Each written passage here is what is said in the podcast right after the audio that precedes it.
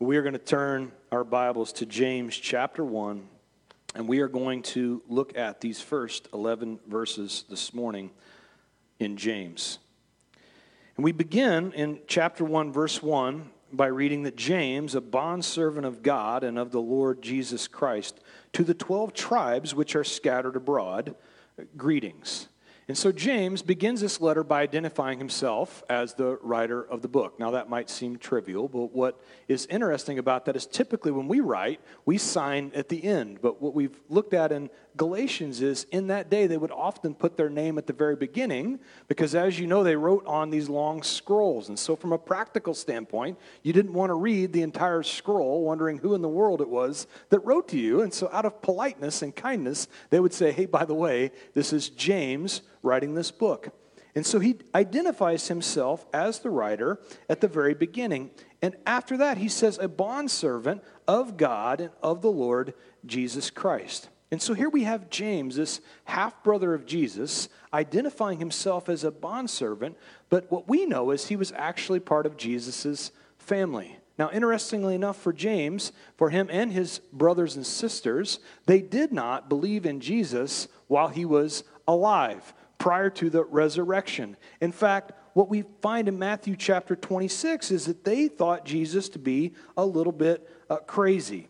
And so much so that he was bringing a bunch of heat on the family itself. You can imagine their brother going around talking things of God and that he's the Messiah. And so it was coming back to the family. It was causing all kinds of issues. And so as Jesus is teaching here in Matthew chapter 12, they go out to him to talk to him about, hey, look, man, why don't you pipe down just a little bit? Why don't you dial it back a notch or two, uh, big brother? And so much so that when they see his family standing outside this house that Jesus is teaching in, they said, to him, Look, in verse 47, your mother and your brothers are standing outside seeking to speak with you.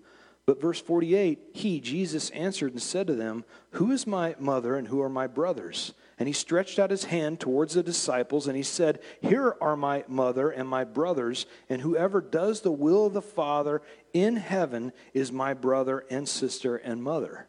And so Jesus very quickly pointing the link back to obedience inside the family of God. That to be a mother or a brother or a sister, one needed to actually follow after the God they claim to serve. And so for James, he was not following after his brother. He didn't believe in what he had to say while he was on the earth. Now, we can be quick to criticize James, but I want to point out the fact that think about things from his perspective. He's got Jesus as a big brother. Any of you that have siblings out there know what kind of sibling rivalries exist within families. Could you imagine your brother being Jesus? I mean, think about it. At no point in time did Jesus leave his underwear on the bathroom floor, right? He, he didn't at any point bring home a B on his report card, right? You never would hear from uh, his mother that Jesus was out driving the camel too fast last night. And so, over and over again, you've got all these comparisons that no doubt happen, creating animosity inside this family dynamic. They couldn't match up or measure up to their big brother. And yet, what we find is from 1 Corinthians chapter 15, verse 7, is Jesus, knowing about all this, made sure to go visit his little brother after his resurrection. Paul writes in 1 Corinthians 15 7 that Jesus visited James as well as the rest of the disciples. And face to face, seeing his brother now resurrected, his life was completely changed. And by the way, that's what always happens due to resurrection. When we see ourselves in, in the true light and what, who I am in my flesh compared to the resurrected Christ, man, how it humbles. Boy, how it changes a life. And if you don't believe what the resurrection looks like in people's lives, just take a look around. You see a lot of folks that are definitely changing from the inside out on a regular basis. Not who I one day will be, but I'm sure not what I once was. And so this inside out change began to happen for James as he sees the resurrected Lord. Now, note, as he calls himself out, he says, James, a bondservant of God and the Lord Jesus Christ. I find it fascinating that here he is, now a believer in Jesus, the half brother to Jesus. He refers to himself as a bondservant of the Lord Jesus Christ. Because for me personally, in my flesh, if Jesus is my half brother, I'm telling everybody. I'm name dropping like you have never seen before. I'm like, you know who I am? I'm uh, James, half brother of Jesus. Don't like what I got to say? Who's your brother? You know who he's not? He ain't Jesus. That's who my brother is. Take that. I'm using that left and right, especially if I'm going to write a letter to you. And so here we see uh, James, though, instead referring to himself as a bondservant of God and of the Lord Jesus Christ. Now, what is a bondservant, you might ask? A bondservant was one who has actually already had all the debts paid, completely wiped away, no longer uh, needing to continue in servitude. And what Exodus chapter 21 actually tells us about bondservants is this Exodus 21, verse 5 says, But if a servant plainly says, I love my master and my wife and my children, and I will not go out free, then his master shall bring him to the judges, and he shall also bring him to the door or to the post, and his master shall pierce his ear with an awl, and he shall serve him forever. You see, a free will bondservant was one that made a willing decision to follow after the master, that says that my master has been so good to me. The only thing that I can do is just be obedient. I want to serve this master because he's provided for every possible need that I've had thus far. And so, this is the kind of bondservant that James is now referring to himself as. Now, he lists that he's a bondservant to the Lord Jesus Christ. Now, for me, at least, as I grew up in church for the longest time as a kid, I thought Lord Jesus Christ was his first, middle, and last name. First name Lord, middle name Jesus, last name Christ. Little did I know this wasn't his first, middle, and last, but instead his title was Lord. Adonai in the Hebrew, it meant master. Second, secondly, Jesus in Hebrew, it was Yeshua. It means Jehovah is salvation. It defined his mission on this earth. He, was, he has come to save his people. And finally, Christ or Mashiach in the Hebrew. It means anointed one.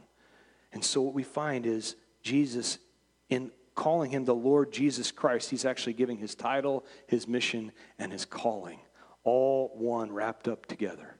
Now that's important for us to know because the, the order is Lord Jesus Christ.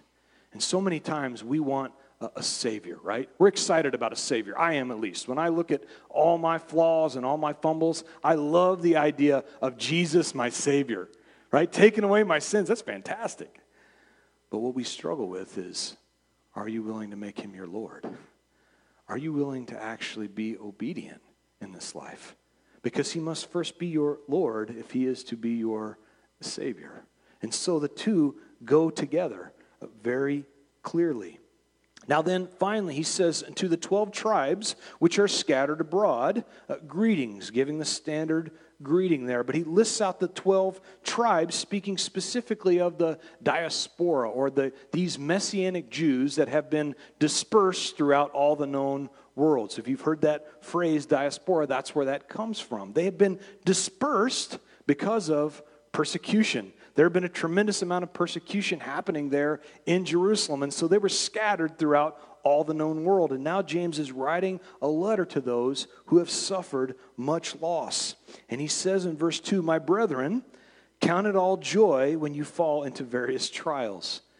And so James's encouragement was hey, when you're in trials and persecution, uh, count it as joy. Well, thank you, James. I mean, how, how easy is that?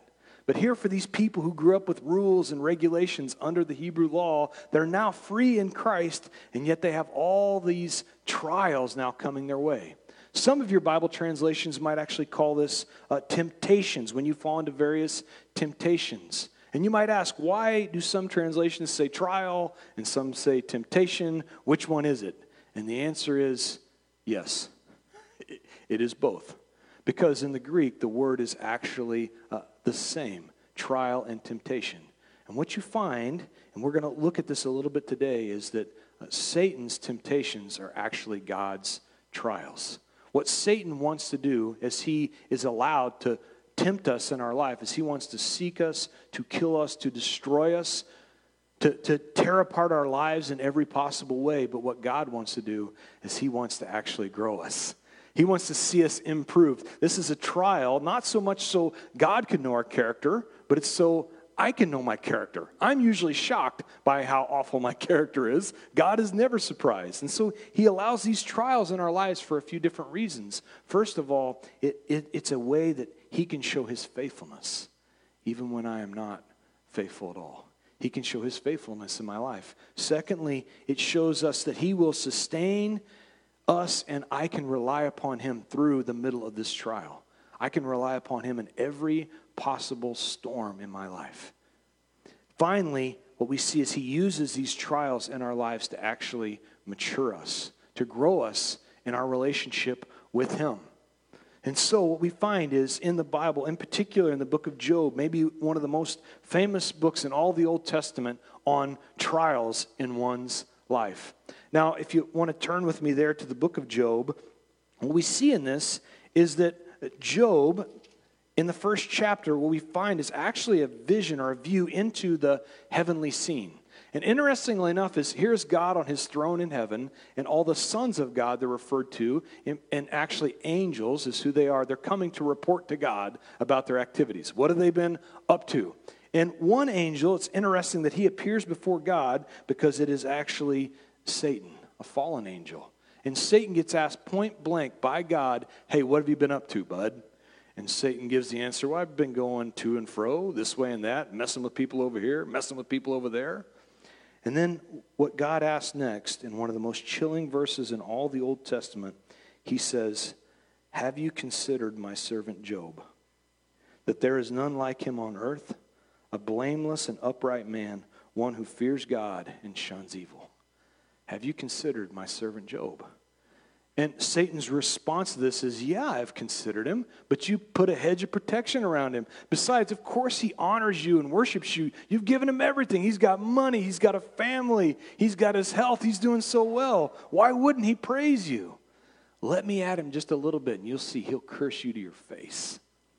So God allows Satan to tempt Job. And what we find is over the next several verses, Job loses everything. He loses his family, he loses his financial status, he even loses his health. All to which Job says in chapter 1, verse 21, he says, Naked I came from my mother's womb, and naked I shall return there. The Lord gave, and the Lord has taken away. Blessed be the name of the Lord. What a response. I mean, here's Job. He's lost everything, and yet he is still able to say, Blessed be the name of the Lord. And so, a tremendous example we see in his life. And from this point forward, over the next several chapters, actually all the way to chapter 38, we see Job, who did not question God or curse God. Uh, what he and his family and his friends proceed to do is actually question God for like 30 chapters. They're questioning God and all of his ways and hypothesizing and theorizing including Job's wife, who, in a very loving and uh, helpful way, in verse 9 of chapter 2, she says, Do you still hold fast to your integrity? Why don't you just curse God and die? There are some uplifting words from your bride. Now, it's a little bit interesting that uh, Satan took away all of Job's family and yet left him his wife. I'll leave that there for a few minutes. okay. All right, never mind. But what you find is that, uh, by the way, I've, I've heard that said before about Job's wife, how she, she told him to just curse God and die. And it's kind of funny that Satan leaves her around, but uh, the reality is, you know, for Mrs. Job, uh, she lost everything too. She lost her family and her status, and her husband is now a shell of himself. And so you have a little more sympathy when you consider what she's going through. But when we look at trials in this way that are happening, what God is actually intending to do is to make something even better out of Job, to mature him in his life. And, and, I'm reminded of the story of Joseph, right? The story of Joseph there in Genesis, where everything's taken away from him, too. He was the number one son in the family, but his own brothers tried to kill him. Instead, they throw him in a pit. He's taken away by slave traders. He ends up in prison of all places in Egypt, only to, by God's hand, actually move up into the number two and all command of the entire known world right there in Egypt. And, and as a result, he's able to, through the famine that, ha- that takes place in the land, he's actually able to provide for his entire family, all through what his brothers were trying to do, which was kill him. And Joseph says in Genesis chapter 50, verse 20, this is one that I have underlined in my Bible. If you're an underliner, I would encourage you to underline this one. He says, But as for you, speaking to his brothers, you meant evil against me, but God meant it for good, in order to bring it about as it is this day, to save many people alive. You see what looked like for 30 years of Joseph's life to be evil upon evil against him, what God actually intended to do was to grow him and mature him and to bring about something completely beautiful, actually to see people saved. By the way, if you've heard or you personally have a testimony of one who has been tried and tried over and over again, and yet God has carried you through, what you'll find is as you share that, just like Joseph, many people will be saved by those words right there because they're encouraged by that. God's working in our life. His not allowing these things to beat us down for all of eternity, but to actually raise us up and to do something glorious in our lives. Now, verse 2, as we continue, excuse me, verse 3 knowing that the testing of your faith produces patience, but let patience have its perfect work, that you may be perfect and complete, lacking nothing.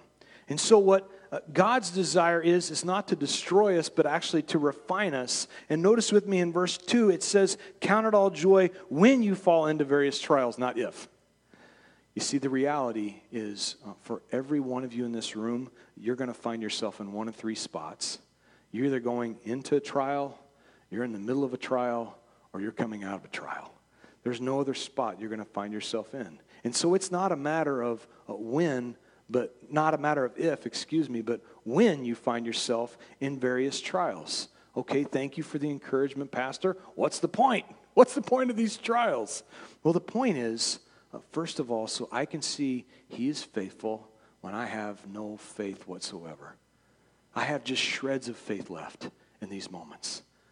And yet God is faithful in the middle of these things.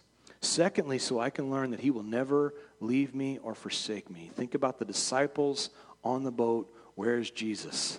He is going to meet them, and not just to meet them, give them a word, and walk off, but instead to meet them and to get in the boat with them.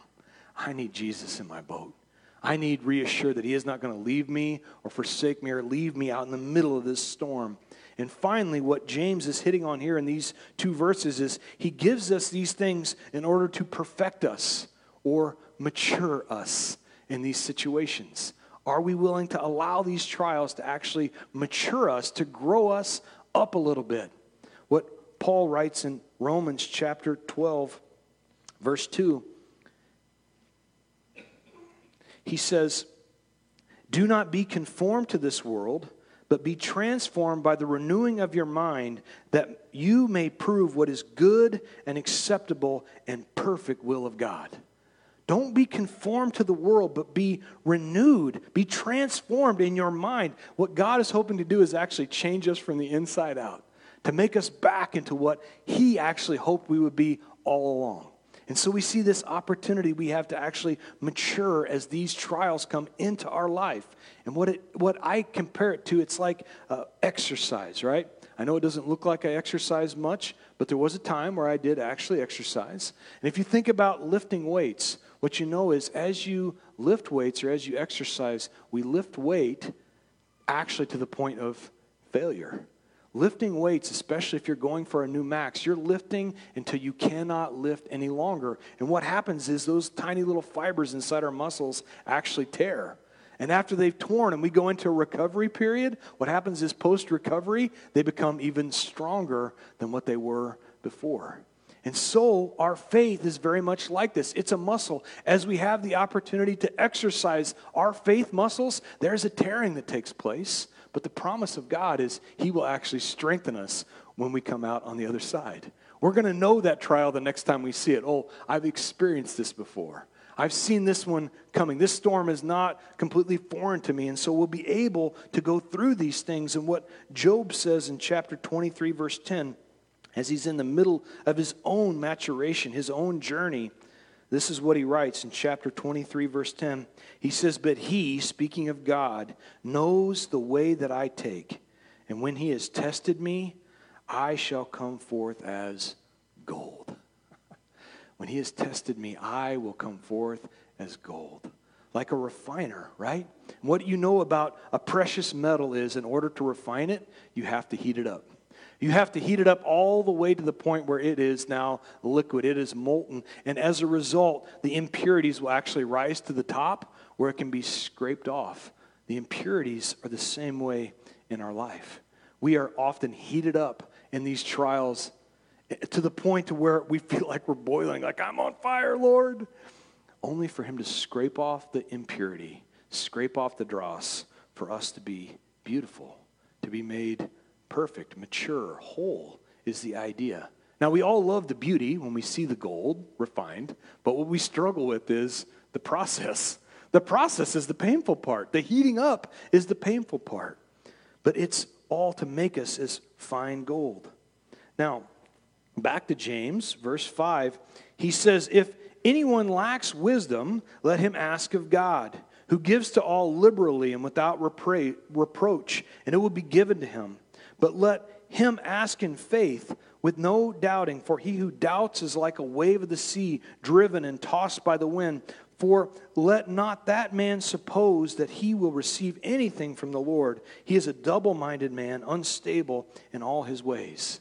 And so he goes directly from trials and tribulations onto wisdom.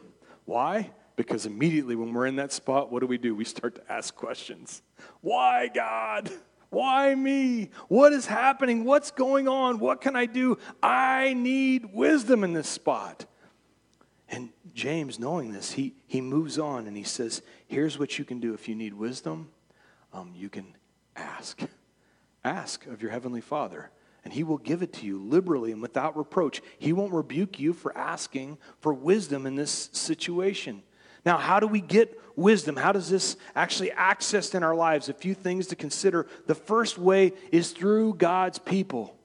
Proverbs chapter 11. Remember, James is our New Testament wisdom book, Proverbs is our Old Testament wisdom book. And in Proverbs chapter 11, Solomon writes in verse 4, uh, excuse me, verse 14, he says, Where there is no counsel, the people fall but in the multitude of counselors, there is safety. What we find is that as we begin to share and we begin to take good, godly counsel, we have friends and family like this to come alongside us, and we share what we have going on in our life, a trial that's taking place. God will actually use His people to be able to come alongside and give us wisdom, light in that situation, to be able to encourage us in this spot. And so through God's people, we can oftentimes be encouraged and we can get wisdom. Secondly, what we see is uh, through His Word. Psalm chapter 119, verse 105, one of the most famous verses in all the Psalms, says, Your word is a lamp unto my feet and a light unto my path. In verse 130, the entrance of your words gives light and it gives understanding to the simple. Boy, I'm so simple sometimes. I just need understanding, I need light. And I can't tell you how many times I'm encouraged by God's word. Where whatever situation I have going on, I have no idea how the Lord does it, but I, I, get in Scripture and He just gives me light right there to my path. Now, oftentimes, He's just a lamp unto my feet. I've told you before, I think sometimes those are two different seasons a lamp unto my feet and a light unto my path. I love my path being lit but often he just shows me the end of my feet. I can only see the next step. That's all the farther I can go. But his word speaking to us uh, through scripture, through a devotional, through a Christian song, you just happen to turn on, and at that exact moment, God gives you the word you needed. I think about how often uh, we're talking in our house, and I swear Alexa is listening because on the book of face, immediately an ad pops up, the exact thing we're talking about right? Whatever thing on the Amazons that I thought I needed, that I was telling my wife, there it is. I must need it. Uh, clearly, Alexa wants me to have this. But while that's creepy, think about on the other side, you've got the Lord, right? He's listening to our conversations. He knows what's going on in my heart. He knows what we're struggling with, the trial that we're in the middle of. And so, turning to His Word, He gives us exactly what we need when we need it. Finally, we see that He will oftentimes put wisdom in our hearts. What the Lord shares with Jeremiah in Jeremiah 31 is Jeremiah is facing the destruction of a nation, a nation that's turned itself completely away from God. But in verse 33 of Jeremiah 31, he says, This covenant I will make with the house of Israel after those days, says the Lord. I will put my law in their minds and write it on their hearts, and I will be their God, and they shall be my people. His promise is to take his word and actually inscribe it on our hearts. What Paul does in Colossians chapter 3 is he, he takes this same idea and he then says this in verse 15 of Colossians 3. He says, Let the peace of God rule your hearts, to which also you were called in one body, and be thankful. Let the peace of God actually rule your heart. Let him speak into your heart. And this word rule is like a, a sports official. At least for me, the visual that comes up is an umpire. And, and there he is speaking to my heart, saying, Safe! Out! You better get it out right now, right?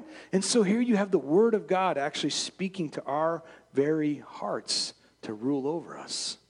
Now, we're also called by James here to ask in faith. Ask of the Lord in faith, not out of curiosity of heart. In other words, not saying, I wonder if the Lord will give this to me if I ask for a new Ferrari. Probably not. You're asking from a selfish heart. And so the reality is, I'm to ask not from curiosity, but actually from integrity, from a pure heart, a pure standpoint. In Proverbs, back to chapter 11, verse 3, this is what Solomon says here. He says, The integrity of the upright will guide them, but the perversity of the unfaithful will destroy them. Coming to the Lord with integrity in my heart from a place where I'm not seeking to serve myself, but just looking to the Lord for answers. I just need answers here, God. Would you please? And so, coming to Him in such a way, what it does is it helps us to have integrity. Now, the question that lots of times we find ourselves asking is what if I feel like I'm hearing from the Lord? I've got wisdom from counsel, I've sought His word, I feel like He's speaking to my heart, but what if I get the answer wrong? What, what if I've gone at this with all integrity, all sincerity, but what happens if I get it wrong? And so, what happens all too often is we have paralysis by analysis. We're paralyzed by our own wondering of what if, what if, what if.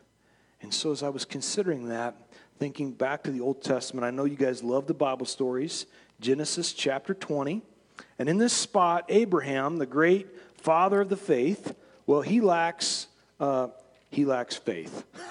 he, he lacks faith a lot in his life, it turns out. But in this spot, his wife Sarah, apparently, she is so beautiful, so smoking hot, that Abraham is scared to death that if he brings her into this next country, that this king is going to kill him so he can take his wife. And so what Abraham does is he lies and he says, Well, she's just my sister. Why? Because he wants to save his own skin. And so Abimelech, the king over this land, he takes Sarah, another man's wife, as his own and puts her in his harem. Now, that same evening, Abimelech lays his head down to have himself a, a little dream. And as he's dreaming, the Lord comes to him in his dream. This is a, a pagan king, and he says, Hey, guess what? Uh, you're a dead man. That's some kind of dream, right? Hey, guess what? You are as good as dead. Why? Well, because you've taken another man's wife as your own. And what Abimelech says, and by the way, this is the first time we see the word integrity mentioned in the Bible. He says, But the integrity of my heart and the innocence of my hands, I have done this. I didn't know. I didn't know what I had done. I had integrity in my heart. And God said to him in the dream, Yes, I know that you did this from the integrity of your heart. For I also withheld you from sinning against me. Therefore, I did not let you touch her. Now restore the man's wife, for he is a prophet, and he will pray for you, and you shall live. So he was told he's going to die, but he goes to the Lord and he says, Look, I, I didn't mean to do badly here. I actually tried to do well. And God says, Yeah, I know. I know what's going on in your heart. I knew the whole time. And so many times, this is us. We're not sure if we're doing right by the Lord. We think He's speaking to our hearts, but we're paralyzed. We don't know what to do, and so we don't act at all. But what God is actually far more concerned with than truthfully anything we can go out and do for Him is our heart. The heart is always the heart of the matter. Who was I really trying to serve in this spot? God is far more concerned about my character than he is anything else in my life. And so much so the same is true in this story.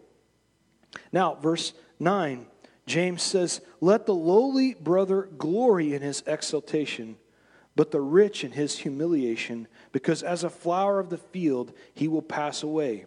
For no sooner has the sun risen with a burning heat than it withers like, like the grass, and its flowers fall, and the beautiful appearance perishes. So the rich man also will fade away in his pursuits.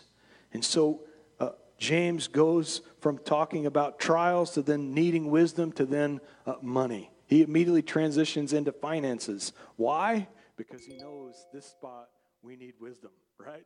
We need wisdom when it concerns finances. You know, thinking through this, in David's day, he had giants to face, Philistines. I don't know if you look around, I haven't actually seen a Philistine lately. Have you? That's what I thought.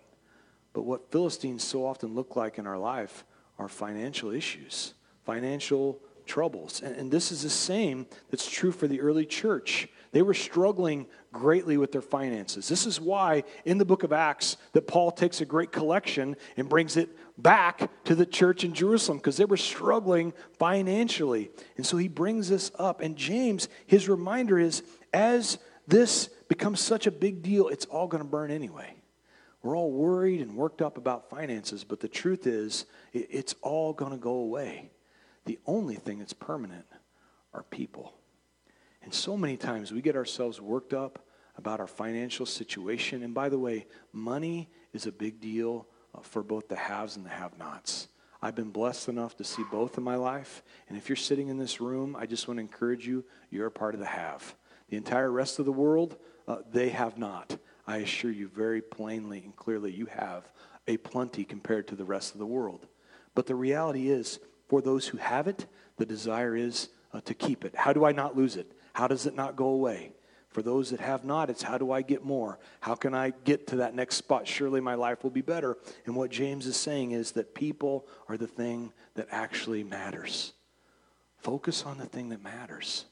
It's humans, it's, it's what's eternal that's out there. And what Jesus would say in the Sermon on the Mount that James refers to so often, Matthew chapter 6, verse 21, or verse 19, excuse me, he says, Do not lay up for yourself treasures on earth where moth and rust destroy and where thieves break in and steal, but lay up for yourself treasures in heaven where neither moth nor rust destroy and where thieves do not break in and steal, for there your treasure is also, excuse me, for where your treasure is, there your heart will be also.